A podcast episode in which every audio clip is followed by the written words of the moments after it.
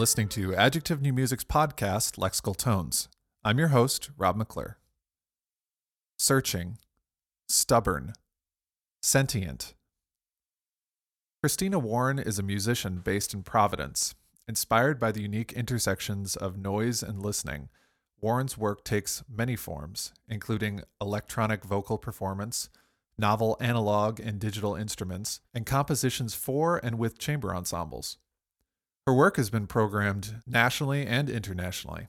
Upcoming events include the A W M A T Conference in Santa Barbara and the New York City Electroacoustic Improvisation Summit in Brooklyn, both in February twenty eighteen. Warren is currently a visiting assistant professor of electronic music and multimedia at Brown University. Well, thanks for doing this, Christina.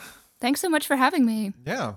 Um, so we're going to talk about three of your pieces today. And the first piece we're just going to listen to an excerpt of. Um, but it it the piece kind of speaks to your uh, a kind of broad set of activities you've been engaged in pretty recently, right? This work for voice and electronics.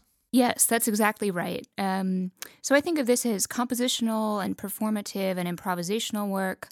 I use, um, I often Max, sometimes P D, some kind of controller, something I've made or, or um, uh, you know, something someone else has made. Um, so in this case, I use just a Korg running a Max patch um, in what you'll hear.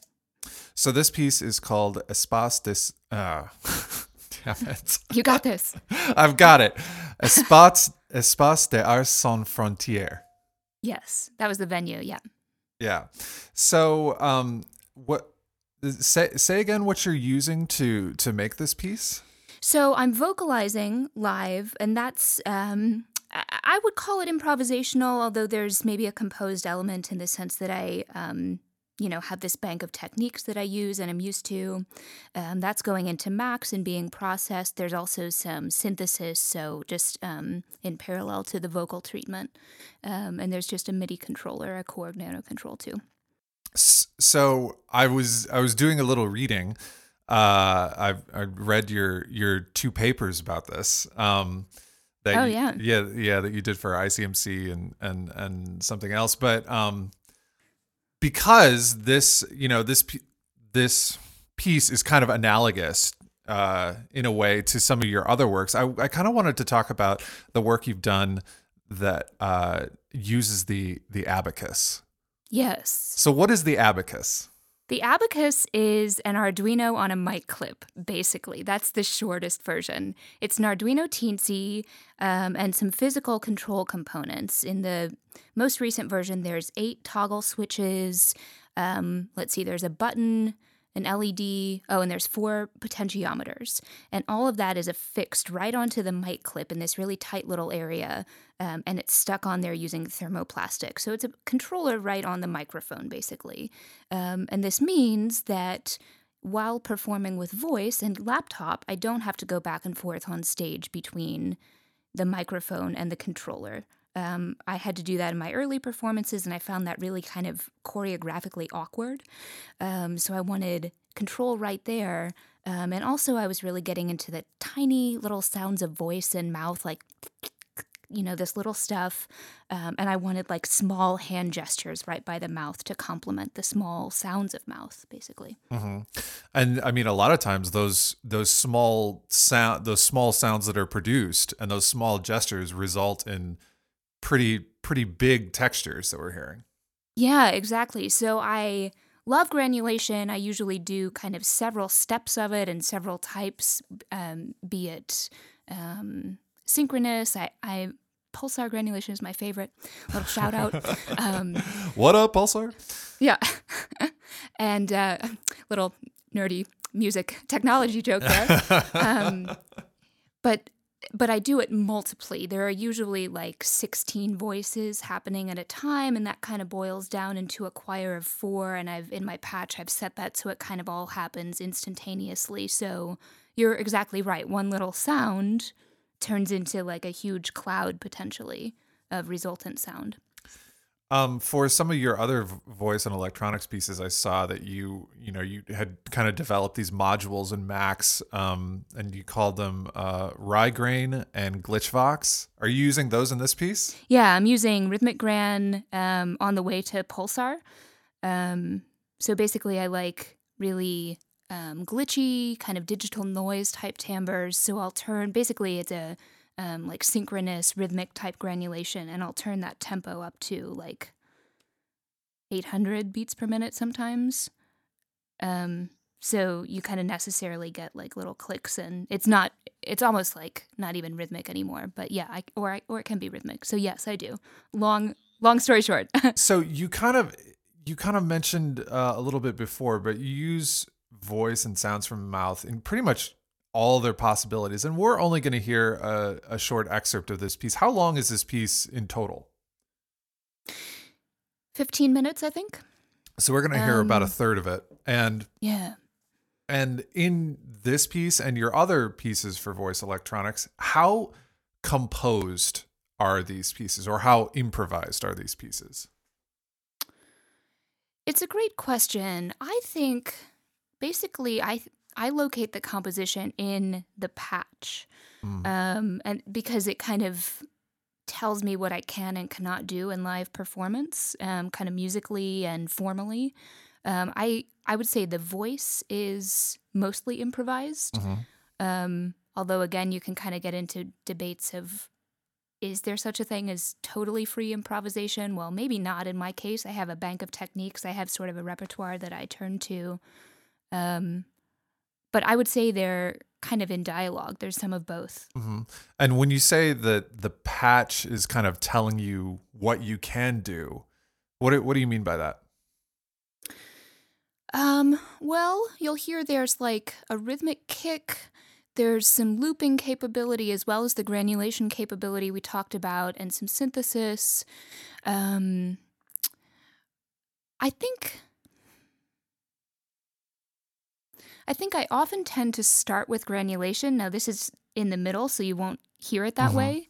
Um, but I have this kind of way I progress through it because I need to, um, well, for instance, it's all live samples going into granulation. So I have to vocalize first in order to feed it. Right.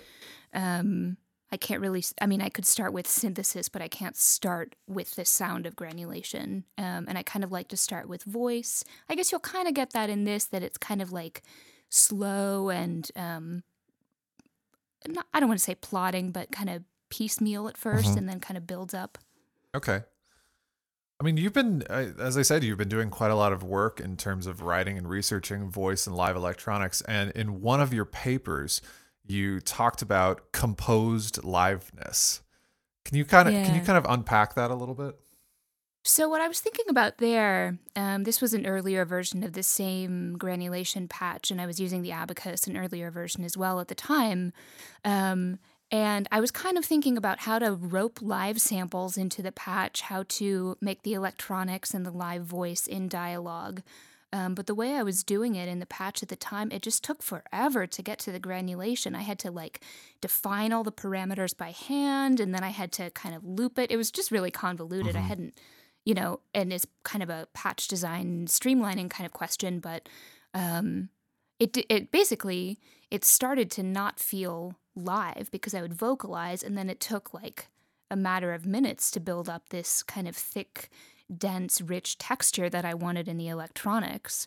Um, and that felt totally abstracted from the live vocalization I had done by then. So I started using pre-recorded samples from my home studio, Um, but then I st- or I would um, record in samples right before the show started. Right. But then I started to ask, is that really live? If if it's from a vocalization that's not in the moment. I mean, I think that's, you know, not to paint with too too broad of strokes, but um, you know, the kind of in the momentness feel of voice, I think, is one of the most compelling parts of it, and I didn't want to lose that just because I was trying to work with the technology. Um, So I've de- that that was one major impetus to develop kind of a faster way to get to granulation and a more kind of um, intuitive and natural way of interacting. You know, when we listen to kind of fixed media pieces, we're we're constantly like playing the identification game, you know, because every every sound is possible from the start. But when you put a performer up on stage, that kind of listening mode changes, and we're so focused on the performer. And I have to say, I've seen so many of these types of pieces kind of fall flat because we're watching kind of an uninteresting or non-dynamic performer, which is usually the composer, actually. Mm-hmm. And it's like, yeah. Why is that? And it's because it's because notation. It's so hard to translate, you know, these types of pieces into notation a lot of times. Yeah. I mean, in, in in your case, you're using these like tiny mouth sounds. You know, how do you how do you convey that? And and I mean, you. It, It, are are any of these pieces notated at all? Like, could you give this to someone else? Oh, Rob, I don't even try. Oh man, um, yeah, I in I have tried, um, and I concluded pretty quickly that sort of Western staff notation was not equal to the task. Yeah, um, I mean, people have done it. If you think of like Barrio, um, there there are right. ways to put it on a page.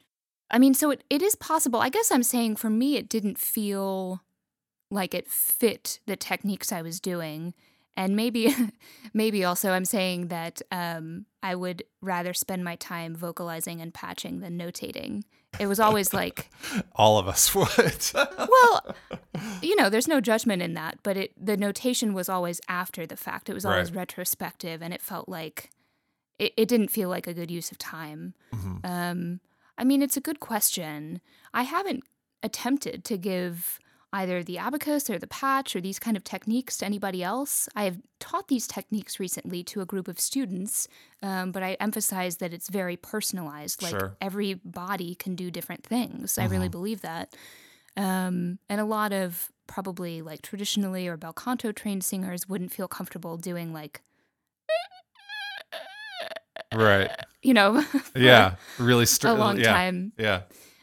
Um, but you know, I will because I can physically feel it and I know my limits and whatnot. But um, it's it's something to explore. I'm kind of curious. I think if I were to give it to somebody else, I, I wouldn't want it to just be like one of these show up on the day of the performance oh, and God, see how yeah. it goes, but more like a long term collaboration with somebody. I think that could be cool. I mean, this kind of like I, I, I was thinking about this. It kind of puts you in the same place or the same um, general space as like, and, and I know you wrote about her, uh, Imogen Heap, and um, mm. and also Bjork in a way, because I feel like both of those artists, they are doing stuff that is definitely towing the line between a lot of a lot of different things, and you think like. Oh my God, you know, I would, it would be amazing if these pieces were available to anyone else to do. But the fact is, it's just, they're not, you know, Bjork is a singular artist. Imogen Heap is a singular artist, and they, mm. they do what they do. So it, yeah, it's, it, it's interesting because you, you're definitely in the world where, you know, the, the pieces can be transferable to other performers. Yeah. That, well, first of all, thank you. I love Imogen Heap and Bjork, and to be com- likened to them in any way is just a huge honor. Um, yeah, it's totally interesting. I think about it as um, sort of a question of labor and division of labor mm-hmm. or not. Um, often in pop music, we get a producer is one person, usually a man. The vocalist is somebody else, kind of like stereotypically a woman. Um, and I like people who vocalize and run their own technology. Mm-hmm. Bjork has spoken about this, how women are not kind of credited as producers often. But I think we have this growing category, even in kind of the pop um, imaginary of like a producer-vocalist kind of person. Mm-hmm. Um, I think that's um, becoming more and more a thing. So in a way, it's kind of going toward, as I see it, um, kind of personalization and specialization. Um, similarly, people have asked me, would I, you know, why don't I post schematics for the abacus? Um, well, I'm not trying to hide it. I would teach you how to do it, but I'd much rather, you know, I'd, I'd gladly share the skills with you, but I'd, I'd rather you kind of develop something that fits your own creative practice. Right. So while I'm happy to, you know, while I'm happy to share the patch or the vocal techniques, it's not going to sound well with everybody, or stuff that sounds good for others won't work for me. Mm-hmm. Um, so I, I'd like to, I mean, I, I enjoy being a composer-performer type of person, and I'd like to encourage more specialization in that way. Mm-hmm. Is virtuosity an element in these pieces, either either in the vocal part or the electronic part? And and how do you think about virtuosity? It's such a good question. Um, part of me, this is kind of like a, a well, I should say a big part of me f- come thinks of like sort of a almost a punk ideal of mm-hmm. kind of non-virtuosity, right? Um, or rejection of virtuosity. Um, I think there's something also in experimental music and kind of a Cajun tradition of um, kind of non-assessment of what's happening with yourself as you're making sound. I mean, you check in, but you don't judge it. Um, so if you're not kind of assessing or or judging the quality of one's sound output, it's hard to talk about virtuosity. They're kind of non-compatible. Um, I do sometimes, if I feel like I'm losing an audience, I kind of will will belt or sing in a kind of recognizable bel canto way, mm-hmm. um, and because I know afterwards that I'll get comments like, "Oh, well, I was kind of weirded out, but then I realized you had chops, so then I kind of tuned in more." Right. So it can be a way, um, you know, used knowingly. It can kind of be a way to like snap people back into it, or give something, give people something to hang their hat on. Um, kind of another access point, kind of a knowing, like still fourth wall breaking, but yeah. Yeah, because I mean, I, I would assume that the uh, the critique of audience members will like, oh, I can do that, until you get to that place. But the fact is they can't do that, because I, I actually think that virtuosity does play into this. It's just that it's not our traditional definition of virtuosity. You know, what you're doing with like kind of... Um, well, the example you gave before, where you were kind of like almost squeaking at the top of your at the top of your range and like cut, cutting mm-hmm. up, that is really hard to do, you know. And it's yeah, not, and it's and not to like support. Yeah, yeah, yeah, exactly. So these are these are techniques that aren't represented traditionally, but still they're really, really hard to do. And I think that that yeah. this also comes into play of why like. Uh, maybe another reason why these pieces are very personal and for and for you is because it's like like you say, you know, a body, uh, one body can only do so much. You know, it's it's interesting. Sometimes the kind of um, Jackson Pollock argument flashes sure. through my mm-hmm. mind, like the drip paintings and the. I it's I I'd say it's pretty much been debunked by now, but a lot of the kind of common reaction is like, oh, any five year old could yep. have done that. Yep. Um, yeah, I don't know. I'm kind of evolving on my position on this. I mean, I guess I'm I'm at the point where kind of novelty doesn't do it for me. Like, to say it's virtuosic and to say it's skilled, yes, of course. Or to say, like, maybe these sounds haven't been put together in this precise combination before. They're totally novel. Yes, okay. Um... But that doesn't matter. I'm doing matter. this because I, I not to me. Yeah. I th- I'm doing this because I really enjoy it and it sounds well to me. I think if I had no audience, I would still be doing this like in a studio or in my room at home just for me. Mm-hmm. You know, I, I would think differently about how I like released music. I wouldn't release music, I guess, if nobody liked it or wanted to listen to it. But um, yeah, I would still be doing this on my own, even if there were no audience for it. So I'm kind of like, I don't want to say who cares if you listen. That's sure, too, of, you know, right, of course. But. but I care. Yeah, I do care. But um, yeah, if somebody, I'm kind of, I don't know, I guess I'm kind of unbothered by it. If somebody thinks I'm virtuosic, great. If not, oh well. Right, yeah, it's not, it's not the point. So uh, let's listen to this. So this is, of course, you singing and uh, with with live electronics, and this is Espace des Arts Sans Frontières.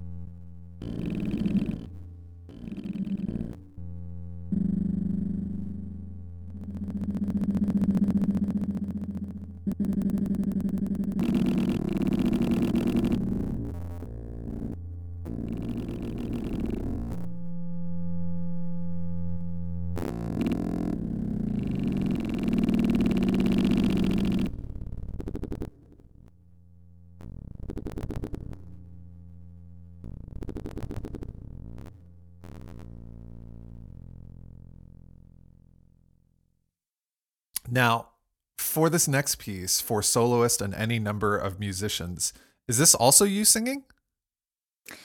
Um, the recording I sent you, I am singing, I'm a backup singer. Okay. I'm singing as part of the ensemble, uh-huh.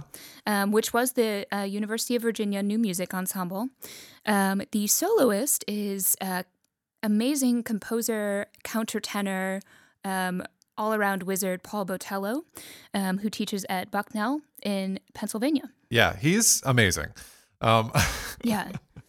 So this piece, uh, I, I looked at your website, and the only description of it is text as lyrics and as instructions.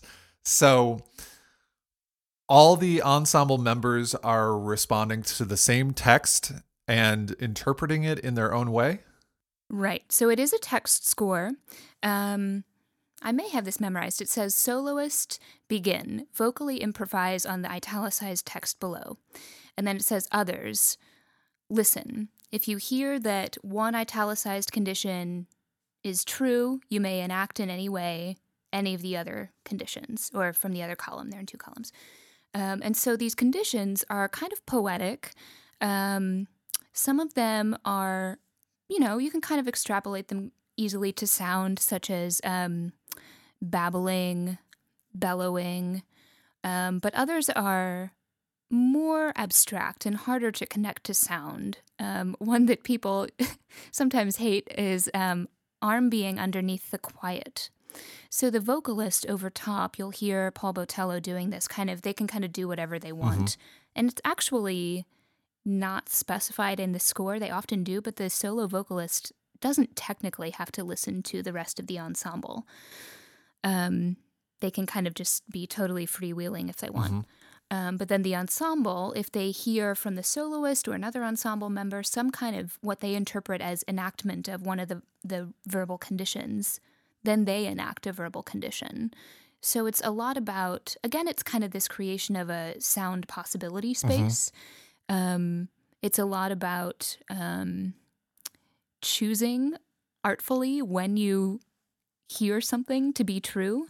Um, then from there, you can decide whether or not to play and then how to enact one of these you know, fairly abstract verbal conditions. So I'm going to say two names that I think are relevant, um, John Cage and Pauline Oliveros, but I'm guessing yeah. there are probably a few others. Yeah. Um, so who who would they be? Well, around the time I was writing this piece, I was thinking a lot about text scores. Um, there's a great compilation called Word Events, edited by Lely and Saunders, and they have a really great um, kind of exposition detailing the types of language that can happen in text scores, but then a whole um, compilation of a whole bunch of different people. Um, so I'm thinking a lot about Vondelweiser. I'm thinking about um, Pissarro, Bouget, um, Barrett. Um, yeah, I mean, those are some of the few to start with. Um, Jennifer Walsh. Um, yeah, a lot of these people have really amazing text-based work. Um, I mean, you, even going back to Yoko Ono's Grapefruit mm-hmm. or um, Brecht Water Yam. Um, so I thought a lot about, so these kind of main things that are lyrics for the, you know, roughly for the solo vocalist and instructions for the ensemble. Um, they're all kind of progressive tense, like arm being underneath the quiet, um, or these kind of gerund configurations or uh, like babbling. Mm-hmm. Um So I really thought a lot about um, setting the mood that it's kind of already happening and you're just kind of slotting into something that's kind of already in the sonic environment. Um, as I studied text scores, I did conclude that a lot of them, and you're right to bring up Cage and Oliveros, a lot of the text scores um, that are out there have much to do with listening to the sounds that are already happening around mm-hmm. you. Yeah. As they're as they are responding to this, you you basically give them uh, the the instrumentalists or or the other musicians in the ensemble as they're responding to these uh, to these lines of text, which I, I'm assuming you, you everything the entire text is written by you. Yep. Do you write poetry as well? Um, I used to. I've gotten away from it a little bit. Um, yeah. I have a conflicted relationship with songwriter mode. I wish yeah. I were better at it. I'm just, it's just not my strength. You Me know, too. In my infinite free time, I'll develop that skill. Um, I did though. I, and I kind of culled them. I, some of them were from before and some of them were kind of written specifically for this. Mm-hmm. Um, yeah, kind of a, almost a found text kind of approach, except doing it myself. Oh, that's cool. Yes. I, I, as I used to write poetry as well, and then I cool. stopped because I was way better at writing music than writing words. yeah, because life. Yeah. yeah, exactly, because life. But the musicians are responding to these lines of text, and do you give any other instructions in terms of like a range of expression, or do you work with them a rehearsal in rehearsal, or is this kind of completely out of your hands once you give them the text score? Yeah, this is... Um... There's nothing else on the page. There is some kind of almost oral tradition of work in the rehearsal. Um, I don't think there's ever been a performance of this. There have been four performances now. I've been privy to all of them. Mm-hmm. Um, so in two of them, Paul was the soloist and I was singing in the ensemble. And then the other two, I was the soloist. Um, it just happened recently. It was performed by the... Oh, shout out. Amazing Verdant Vibes Ensemble mm-hmm. um, here in Providence. Um, and let me see, what were the forces on that? Um, so myself on voice, violin, um, acoustic bass, electric guitar, um, percussion and electronics, uh, bass clarinet, and cello. Um, so kind of a cool mixed ensemble. And we decided in rehearsal that it would be effective if they... kind of the structure was that everybody had a partner. Mm-hmm. So everybody could mainly listen to their partner or to me. And that kind of gave us a little bit of definition. When I've done this in a trio version, we just we only did it for like four minutes and we just kind of did a free-for-all. Um, so it does vary by context. I, basically, I would say in the larger ensemble settings, there starts to need to be some kind of structure. So we kind of hash that out in rehearsal usually. So it's kind of like creating a game. Yeah, totally. I like that. Yeah. I mean, I mean, I ask because so often classical instrumentalists, when they're asked to improvise And I mean, that's a, they're, they are responding, but how they respond is improvised, correct? Yes. Yeah. Yes. A, you know, we we all know this. A lot of them just re- kind of retreat to the most common techniques, or or maybe what they feel are expected as new music techniques, like key clicks and multiphonics and stuff. And they and too often they kind of play without listening. Yeah. Um, and that and that seems like it's a it's a big element of this. Like you li- listening is as much a part of this piece as is playing. Yeah, totally. That was that was my thinking in putting, that's that's what the instructions for the others are. The first thing it says for them is listen, um, and then respond. Right. So you're totally right. I wouldn't give this to just any old ensemble. And it's perfectly fine if you don't want to improvise. That's not everybody's um, bag. But mm-hmm. um, yeah, I've been fortunate to, you know, kind of connect with good people on this. Um. Yeah, what is it about that? Oh, I was going to say that um, different people have different responses to how improvisey this feels. Mm-hmm. I, I do think of it, again, kind of somewhere on the spectrum between composition and improvisation. Um, I mean, I've composed a structure, kind of. Um, With the words, or, yeah. Yeah, or a game, as you say, mm-hmm. and they kind of have to fit within that. Um, some people feel like they're pretty much totally improvising. Others feel like, no, if there's a page in front of me, then it's not, you know, total improvisation. There's something I have to, um, maybe either Im- way is. Maybe improvisation is not the right word. Maybe just aleatory. Yeah. Yeah. Um, yeah. So to me, do you know that, um, you know, now famous uh, article by George Lewis, Improvised Music After nineteen fifty, where he talks about, um, Afrocentric and Eurocentric approaches, and Eurological and Afrological um, I, I actually, ideas have come out of this. Right. I've actually I actually assigned that to my students this semester. Yeah. Yeah. yeah. It's such an important um, thing to think about. Um, I think that it's it's a totally interesting question, and I'm not sure.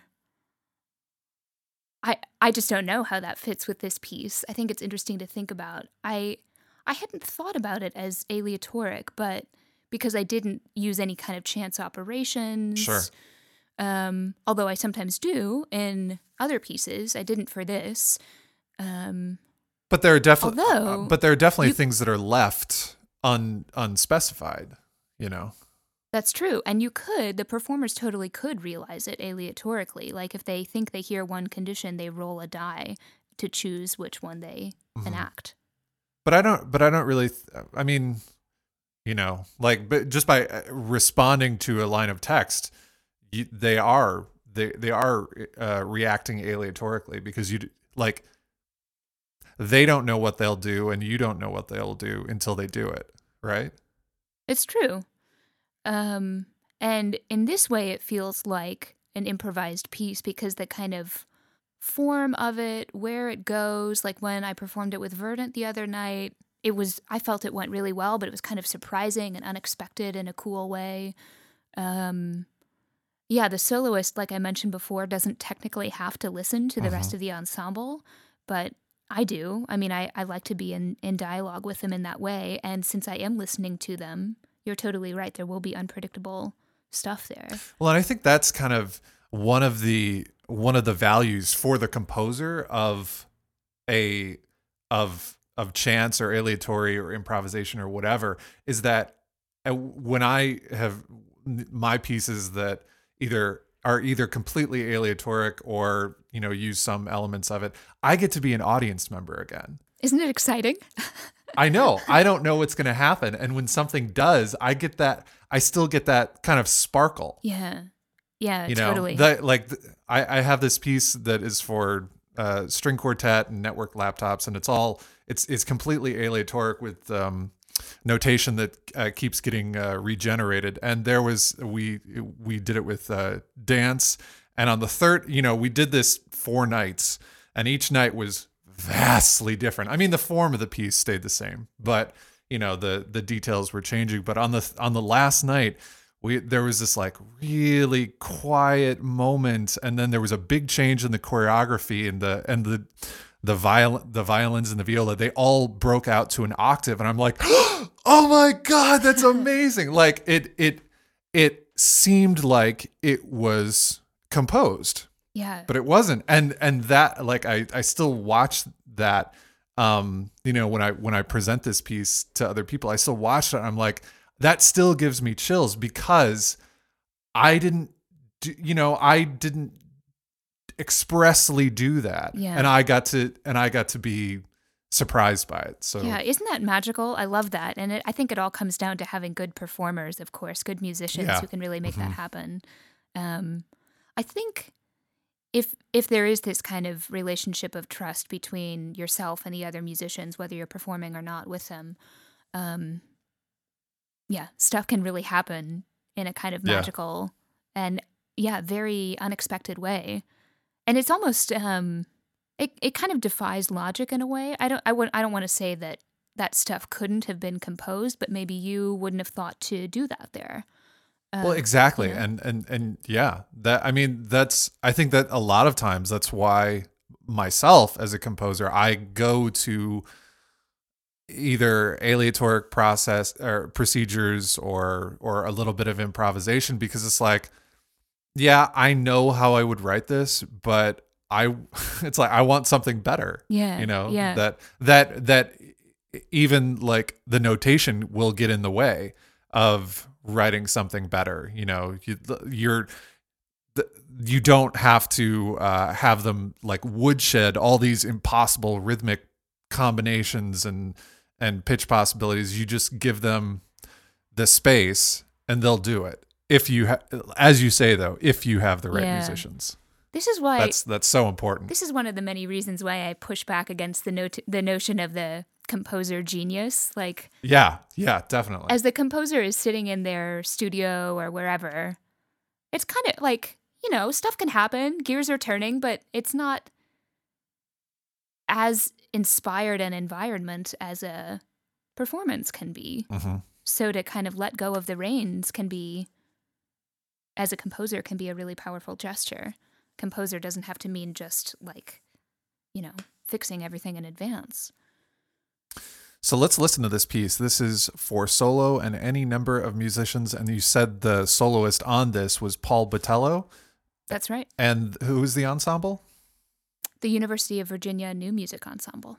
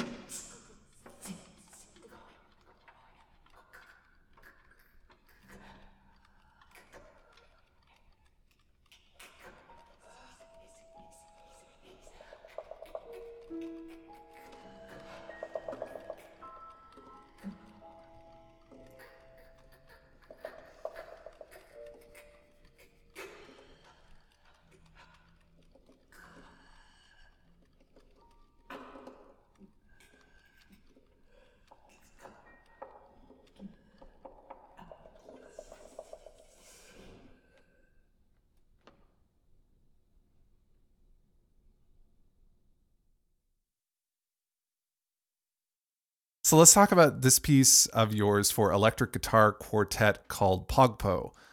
Um, and this is uh, a little a little bit of an older piece from twenty twelve. And uh, this is also the Dither Quartet, correct? Mm-hmm. Yeah, yep. I think this is the second time we featured the Dither Quartet um, on the podcast. Oh, right on. They're awesome. Yeah, yeah. yeah. We had them, uh, I think, a recording of Amanda Feary's uh, guitar quartet uh, when she was cool. on. But um, what's kind of driving this piece? Okay, so I am really interested in Korean pansori, which is a traditional, I'll put that in quotes, I'll come back to that, traditional Korean style consisting of a vocalist, um, at most declaiming, you know, hours-long epic poems. Often they're excerpted, um, but it's just the vocalist and a percussionist accompanying. Um And so one of the things about pansori is that um, what's valued vocally is really expressive, often rough, um, gravelly timbres, and they do that um, partly to convey different characters in the narrative of mm-hmm. the story they're singing. Um, so in the traditional days, um, to become a master pansori singer, once you kind of had, I don't know, studied the basics, you would move out into the forest, you know, maybe abandon your job and your family and go all in for the pansori study, move out into the forest, live by a waterfall, and sing, scream into it for like six, eight, twelve hours a day to roughen and callus your vocal folds in order to get that rough, rich, nuanced sound. Oh, wow. Um, and so waterfall is pogpo in Korean, so that's why the title of this piece. Um So I knew I was writing a piece for electric guitars. In some way or other, I wanted to kind of get from point A, pansori, voice and percussion, right, to point B, electric guitar quartet. Um, so I I treated it as kind of layered, um, guitar, three of the guitar parts I think of as vocalists, and one um, is doing mostly kind of muted um, strings and kind of slaps and hits. Um, so they're kind of acting as the percussionist. Mm-hmm. Um, so the score is... Um, the rhythm is precisely notated. It's in twelve eight. It's just kind of regular um, Western notation. Um, the pitch, though, is not on a staff. It's a system of colors. There are six colors, and each represents two or four possible pitch choices. So there is some redundancy within the um, twelve-pitch chromatic scheme. Mm-hmm. Um, and so for each color, each note head, basically, they have a choice of which pitch to play. And then...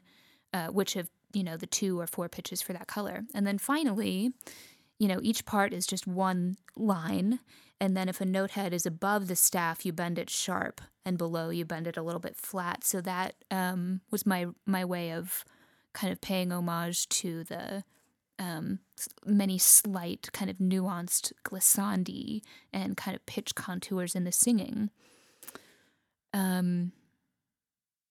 Yeah, I'll stop there for right now. um i list i went ahead you you have a link to uh a um a vocalist who who is a pansori vocalist on your on your website for this for this piece, and I went ahead and and yeah. listened to that. That is some hardcore stuff.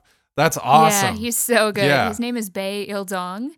Um he's featured, so there's a movie about this. It's called um Intangible Asset number eighty-three? I always get the number wrong. Okay. I think it's eighty-three. Um, so in the it's the Korean government has declared these intangible cultural assets. They could be a genre like pansori, or they could be a person, which this movie features like a particular master drummer um, who they're trying to find. Um, he's very elderly, and they have to like find him and get access to him just to kind of interview him. The movie's really interesting. Um, this kind of goes back to what I was saying, tradition in quotes. Mm-hmm. Um, so in nineteen sixty-three, the Korean government named pansori an intangible cultural asset. Um, and since then, um, it's been much more rigid. What counts as pansori? Like, it has to be one of these five traditional song cycles. I think there used to be seven or eight, but only the five survive. Okay. Um, and so people are doing like Star Wars pansori and modern, but it kind of is sort of illicit. Like, it kind of doesn't count, even though it's still kind of the same vocal and drum style. Um, and so that has, to me, I find that really interesting, this debate about what constitutes tradition. Like, when you, when the government kind of declares it, does that sort of ossify it and fix it? Or should tradition rather be kind of a living, breathing thing? So um, I like to kind of put that as a disclaimer. Yes, I'm a white lady writing like pansori-based music. I have no Korean heritage. Um, but I feel better about this because there already is a debate about what constitutes pansori. Mm-hmm. Um, so I'm kind of fitting... I would call it like pansori fan fiction. um, nice. I mean, I wanted to, I, I just I just want to play a little excerpt of that um uh of that uh video that you have posted on your website, just oh, just sure, so yeah, yeah. people can can kind of get what what this is. So we'll listen yeah. to that right now.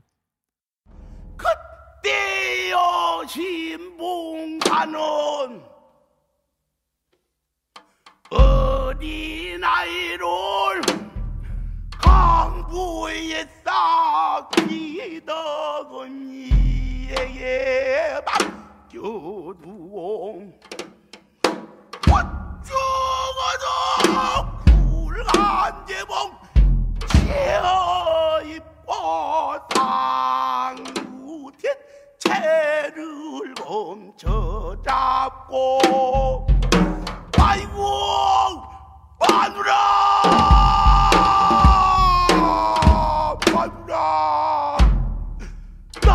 버리고 어디 가오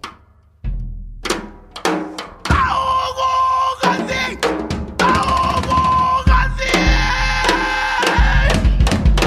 한첩첩 구멍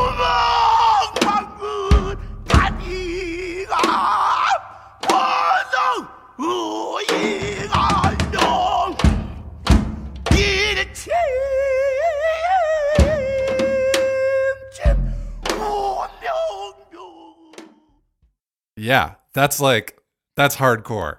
That's Isn't that amazing? Yeah, it's awesome. I love it. It um there it I mean obviously that uh you know there there would be some some uh exchange and and cross-pollination, but that there it reminds me of um a uh, a Japanese uh, electronic piece um from like the sixties or something like that that's that's a little bit similar in a way. It kind of uses, but it doesn't it doesn't even come close to like the roughness of voice, and that is so interesting. Yeah. So you uh, you know you really tried to translate that into the guitar, into the guitars in this piece. You know, like yeah. the guitars can sound like very um they're they're uh, I mean it's obviously for electric guitar, but you're using some effects on the guitars, right?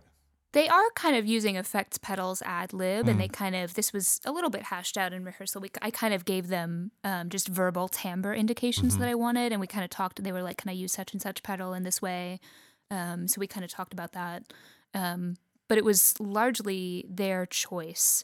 Um, in this case, unlike some of the previous pieces we've discussed today, I gave them kind of very... Um, circumscribed choices. They mm-hmm. and they did like a, they did an amazing job with it. But the you know the pitch choices, although it happens every note, it's it's very, it's just like two or four possible pitches, right. um, pitch classes, I should say. Um, and similarly for the pedals, that's kind of a narrow range of choices. Cool. So this is Pogpo, and this is the Dither Quartet performing.